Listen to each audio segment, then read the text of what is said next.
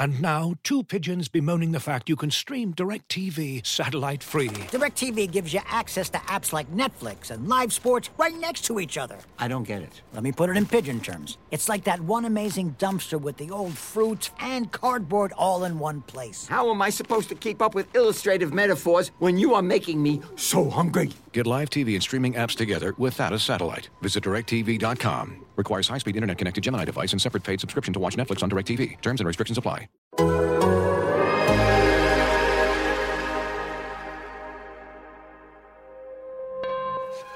Uh, you are now tuned into anything's potable. The most honorable, the most audible. Hold the applause. like Paul Pierce when he was fresh out the hospital. Like Antoine when he shimmied after shots went through. So tell me why you mad even. Your team gonna be sad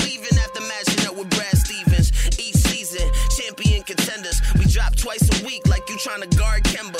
Your team whack and your players whacker. I got the inside scoop after hanging up with Jay and Packer. Okay, we about chips here. I'm talking about this year. being a 12 plus 6 here. Carson was top rookie. I'm seeing it now. Ain't playing around with Tatum and Hayward or Brown. We off the charts, but you gotta play it Marcus Smart. Close out, cause he pulling up from Harvard Yard. Gang green, it's no other way. So tune in to the pod if you plan on staying up to date. You heard? Aziz. hey, Jay, I, I see you, player. Shit. Welcome to Anything is Possible, the Boston Celtics podcast here on the Athletic Podcast Network. I'm your host, Sam Jam Packer, professional sports fan, and I am joined, as always, by the kid, the god, the legend himself, Celtics beat reporter for the Athletic, Jay King. And this game came down to another Jayson Tatum sidestep three point attempt to try and win the game. And it was about as close as his one against the Milwaukee Bucks, but this one did not go glass and in. He misses, and the Celtics lose a very close game in Indiana. Jay King, what was your reaction to, uh, I guess, a, a kind of a w- bizarre game from the Celtics? Was it that bizarre? They had a shitty, shitty third quarter. Not They- that bizarre. They sucked for the most part. Um, I thought Indiana was just a lot more physical than they were. They really took them out of their sets. They made them do tough things, and the Celtics weren't committed enough to do that. The Tatum shot, that's two out of three games now that he has just defaulted to the fadeaway step back three pointer, and he can make it. That's that's not a terrible shot for him, but I think especially against Indiana, considering the defenders they have, and that nobody really should be able to keep him from getting to a, a better shot he wants. He can't be settling. And I think part of it might be that he hasn't drawn any free throws. And he thinks that if he, if he goes inside, he's not going to get to the line. He's going to have to finish through contact.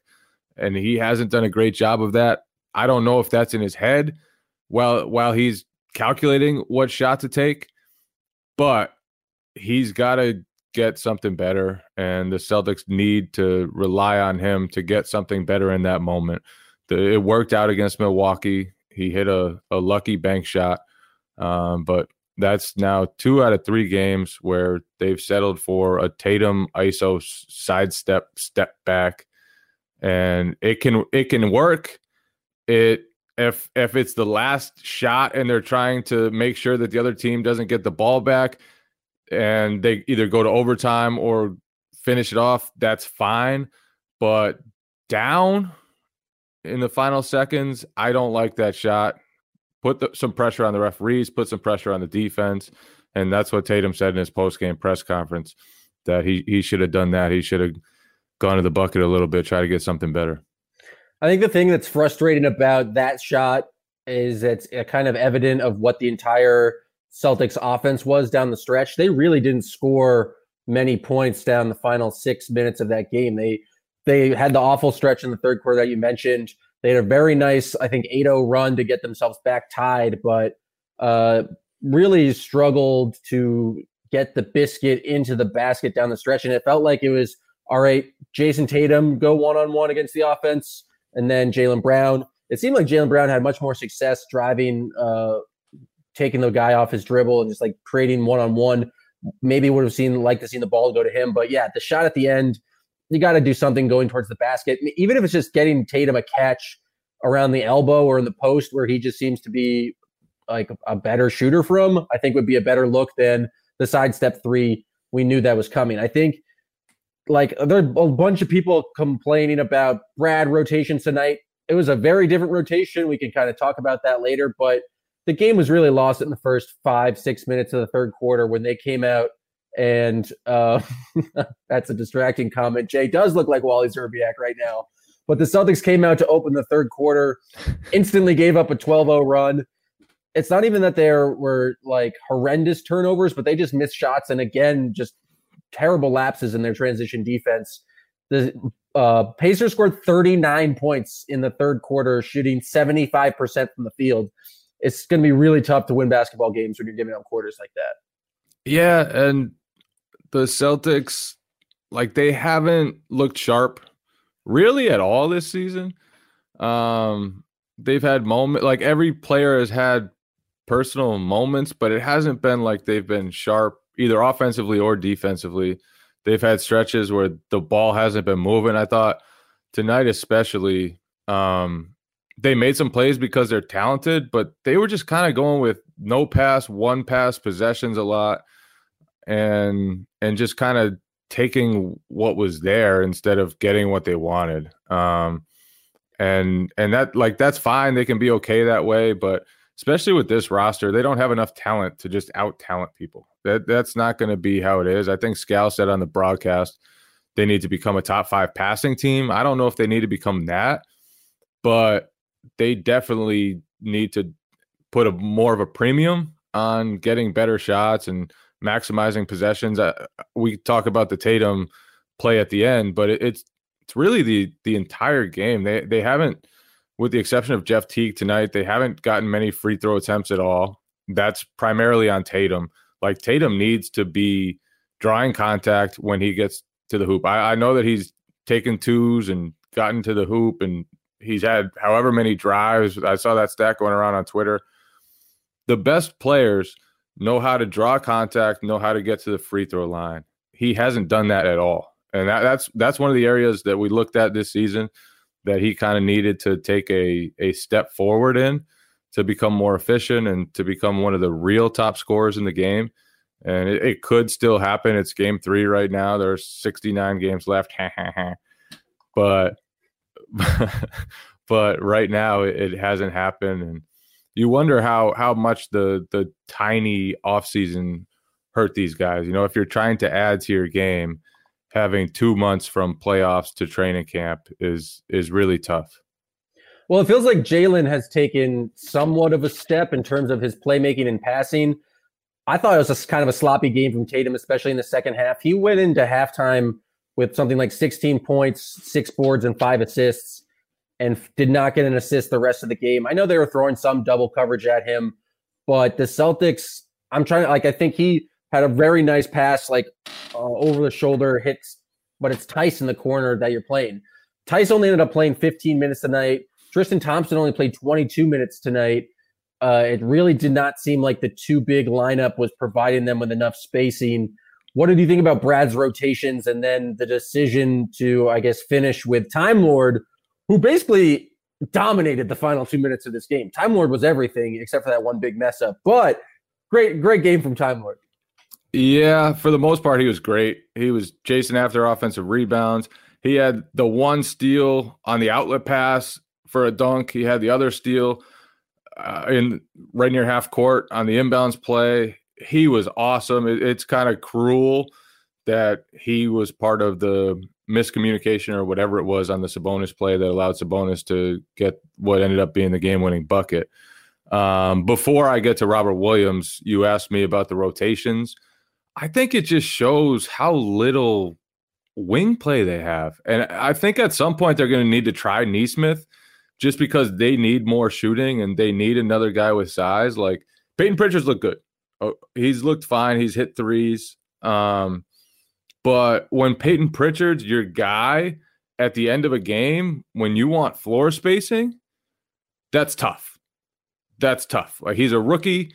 He's six one or six two or however tall he is. He's not going to be handling the ball. And because he's that tall, because he's a rookie, he's going to be a defensive minus or not a defensive plus.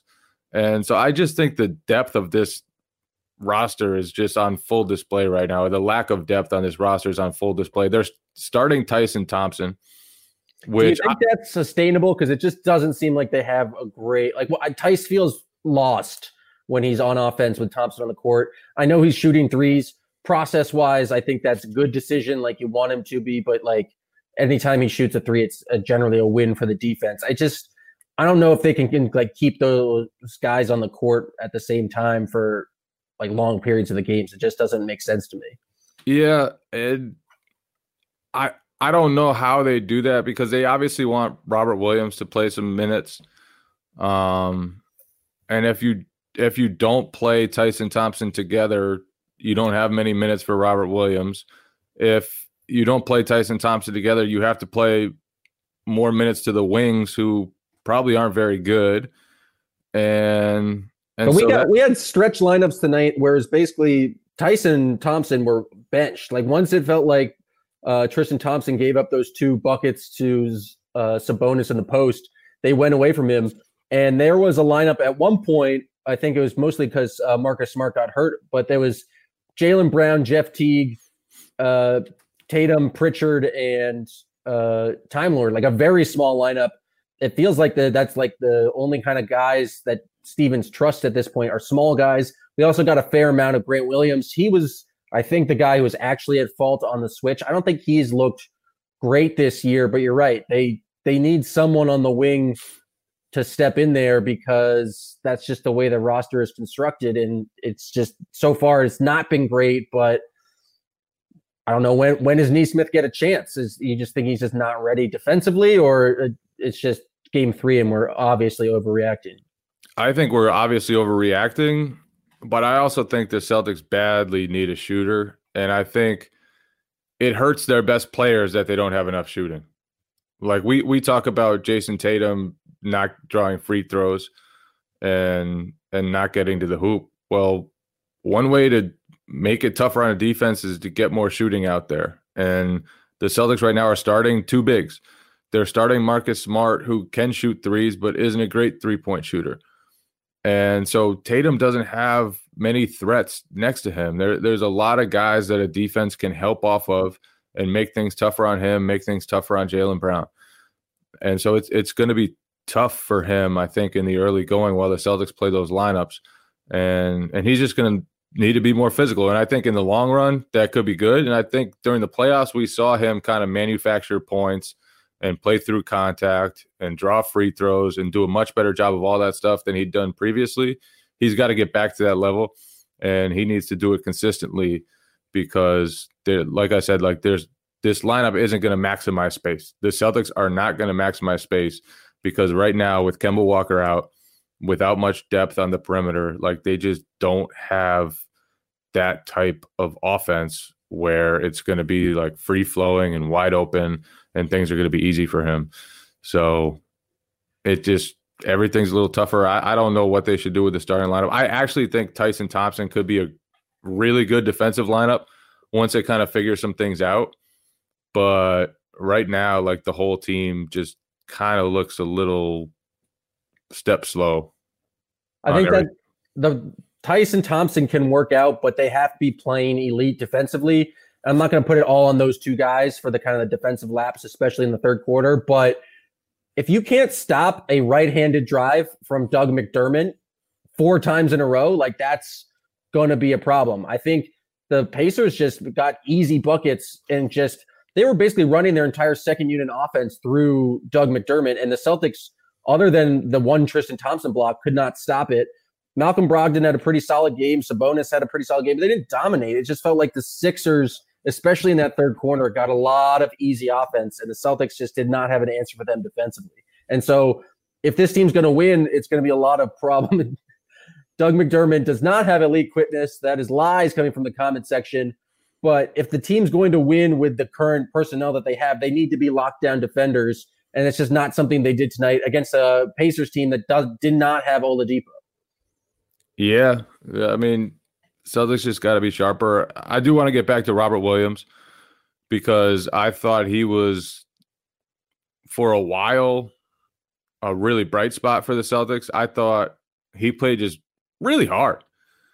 He was out working guys and flying in on offensive rebounds. Yeah, the steal he had that almost won the game, should have won the game, was very impressive.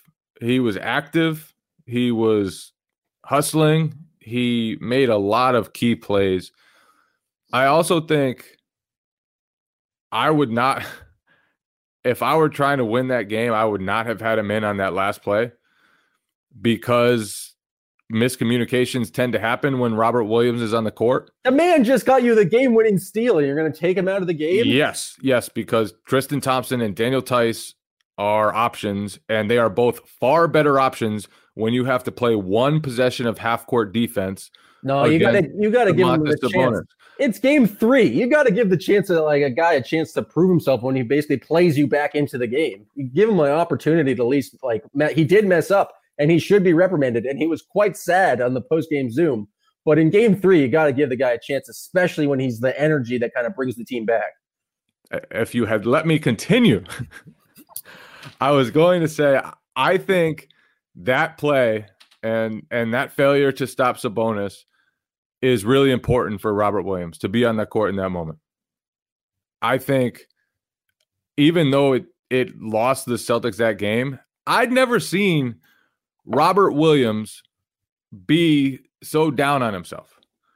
And I've never seen Robert Williams talk about letting the game slip away like he did and and care so much. And I think he's gotten away with a lot of mistakes over the past 2 plus years and maybe not gotten away with it, but he's he's made a lot of mistakes over the past 2 and some change years. And I think None of them hit him like that one did. And it hurts more when you do it in a crunch time moment. It hurts more when you do it for a bucket that puts you down one in the final seconds. And so I, I thought, I think that Robert Williams, if he lets himself, will really grow from that moment. It has a chance to really grow from that moment. I may be just having a hot take here after seeing how down he was, but I do he was, think he was objectively like, sad. Yeah, but but there there has never been a moment in his career where he's made a mistake and felt like that mistake cost the Celtics a game. I don't think there's ever been a moment before that. And so all the all the slip ups he's had, all the little mistakes he's made, it's always been like, oh, I, I go to the bench and it's the middle of the third quarter and my team still has a chance. This time he makes a mistake, they lose, and he blames himself. And I actually think that that could be kind of kind of big for him. Now I'm just imagining Robert Williams just walking the streets of Indianapolis, just in between games, just dreading this decision. Coming back, he has a chance for revenge. That's the beauty about these new two game series is that he can come back on Tuesday night for revenge. I'm guessing Victor Oladipo will probably play. It's going to be interesting to see how the Celtics adjust, but Discover the latest collections from David Yurman, as seen recently, styled on basketball stars like Jaime Jaquez, Jalen Green, D'Angelo Russell, and others. David Yurman is a celebrated American jewelry company inspired by the beauty of art, architecture, and the natural world. The story of David Yurman begins in New York City, with David, a sculptor, and his wife Sybil, a painter and ceramicist. When the artists began collaborating, their goal was to simply make beautiful, designed objects to wear. Over 40 years later, the Yurmans and their son Evan continue to redefine American luxury jewelry with timeless, modern collections for women and men defined by inspiration, innovation, consummate craftsmanship, and cable, the brand's artistic signature. David Yurman's collections are available on davidyurman.com. This episode is brought to you by Michelob Ultra, the official beer sponsor of the NBA. Want to get closer to the game than ever before? Michelob Ultra Courtside is giving fans the chance to win exclusive NBA prizes and experiences like official gear, courtside seats to an NBA game, and more. Head over to michelobultra.com slash courtside to learn more.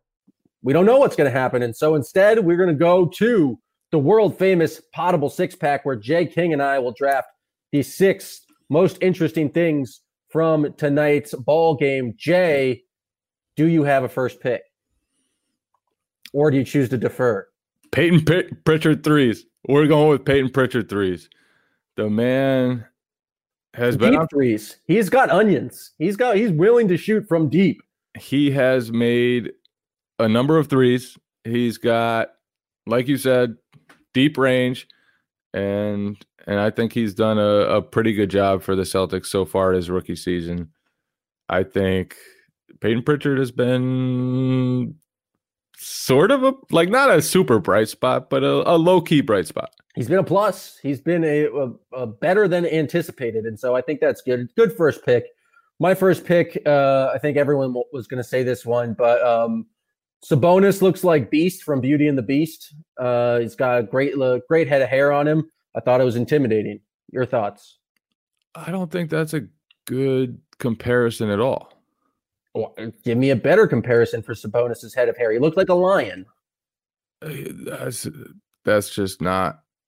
It's disrespectful to the beast. All right, that's fair. My second pick, going like uh, Kendrick Perkins was on the uh, broadcast tonight, and oh my god, they did not deliver the quality of audio quality. It was uh, just not great. It was sounded uh, not very good at all. Um, but the best thing about it was uh, Keith Smith tweeted out that Perk's audio would sound better if it did, if he wasn't um, coming love from a coffin.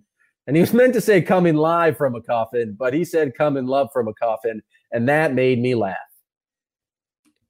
Yeah, fine. what did you think about Perk's contribution to the broadcast? Perk, uh, they got to get him a mic. Perk, Perk is great on the broadcast. He's fantastic on the broadcast.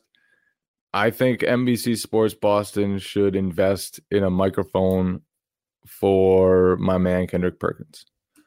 So Um. Your two picks. Payton Pritchard stepping on the line. My man has stepped on the sidelines out of bounds line three times through three games, at least. Just just don't step on the line, pal.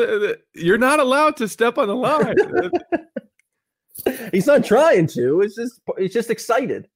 yeah, it, that is uh something he's got to change. And I don't know what it is. John Hollinger is always tweeting about how rookies step on the sideline a lot.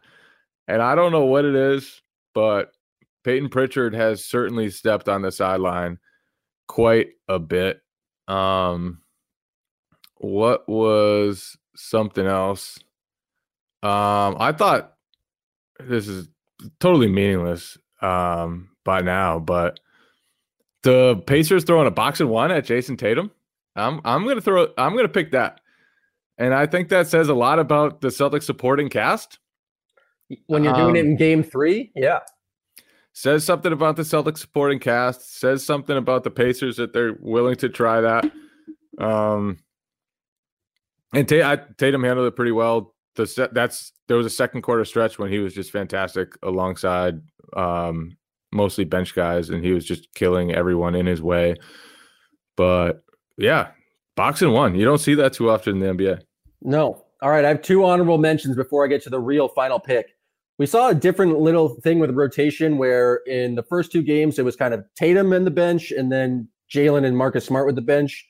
Um, we saw kind of Brad split that up, and Jaylen had exclusively bench guys around him. Maybe Theis was in there, but I thought Jaylen did a pretty good job handling that, and his just ability to create is has gotten a lot, better. Two point daddies, definitely. He's heard the calls. He's uh, answering the calls. That's an honorable mention. Second honorable mention, Jeff Teague, just an absolute vet in terms of grifting, uh, especially when the Celtics were in the bonus there at the end of the third quarter. Uh, I just thought he, he pulled out that nice Chris Paul move where you get in front of a guy and they stop. Uh, he was really the only guy getting to the line for the Celtics. So I just appreciate a vet doing vet things and grifting some free throws.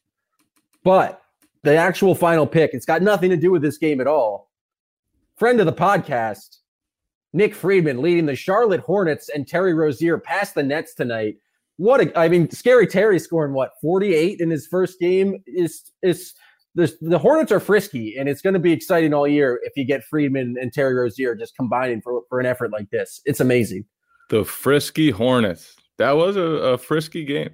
Weird night in the NBA tonight. The Sixers got blown out. The, uh, the Clippers were down 50 at halftime. Yeah, just an a, a, absolutely crazy day. I mean, the Bucks were losing to the Knicks at one point. Uh, a Damion Lee game winner in Golden State. Just a wild weekend in the NBA. The uh, Celtics fans, if you want some hope moving forward, nothing really makes sense now. The Raptors are 0 2. The Nuggets are 0 2. A Bunch of teams have lost. And so it's not just the Celtics who are going through these early uh, kind of woes in their season. Just no one knows what's going on. But the NBA's back and it's weird. And uh, shouts to Terry Rozier and Nick Friedman. Shout out to Terry Rozier and Nick Friedman. Jeff Teague, by the way, has not made many field goals over the last couple of games. No, the floaters don't really seem to go in uh, anymore after that one game where they did. And so, but he did get to the line 10 times, which is pretty wild. It was it was good that he's gotten to the line six more times than Tatum has over the entire season in one game. Or bad, some may say. Um, the other Win thing I had, you lose some. the other thing I had it down in my notes was Semi Ojeleye's attempted euro. He, he had he he successfully executed a euro step in was that the first game of the season? Yeah. That was the first game of the season against Milwaukee. Tonight was the opposite of that. It was disjointed. Um Semi's had a good start to the season, but that was not his moment. Oh Also, no. Grant Williams sidestep three. That was a pretty uh, cool thing from Grant. Uh, Semi Ojeleye knocking down the to break the box and one, the, the foul line jumper, and then came down the next time and just immediately launched a three. He needs to have a better sense of the moment. I have another thing in my notes I just uncovered. Um, Gorman was talking about K.C. Jones, the late great K.C. Jones, and going to a meal with him in Kansas City. And K.C. Jones ate the entire meal and then just hopped on the piano and played piano and sang for uh, an hour and a half. That is a flex. If you take someone out to dinner and then finish off the meal by playing piano and singing for an hour and a half and doing it well enough, that's just the coolest thing you could do. Uh, that's that's impressive stuff from K.C. Jones. Loved hearing that story. Yeah, K.C. Jones sounds like he was an awesome, awesome, awesome, awesome, awesome guy. There are a lot of stories coming out about how just cool he was. Extremely sad, sad loss. Sad loss. He just sounded like an extremely cool dude. Uh, and the ones that, especially as a coach, uh, his players had a lot of respect for him for him being quiet and then um, knowing when to step in. Funny story that I, I, think Doris Burke might have told on the broadcast, but I thought was great was uh, Larry Bird coming in off a timeout just says, "Everyone, shut the fuck up and get me the ball." And K.C. Jones goes, "Larry, sit your ass on the bench," and then turns to the rest of the team and goes, "Everyone, shut up and get Larry the ball." That's just great coaching right there.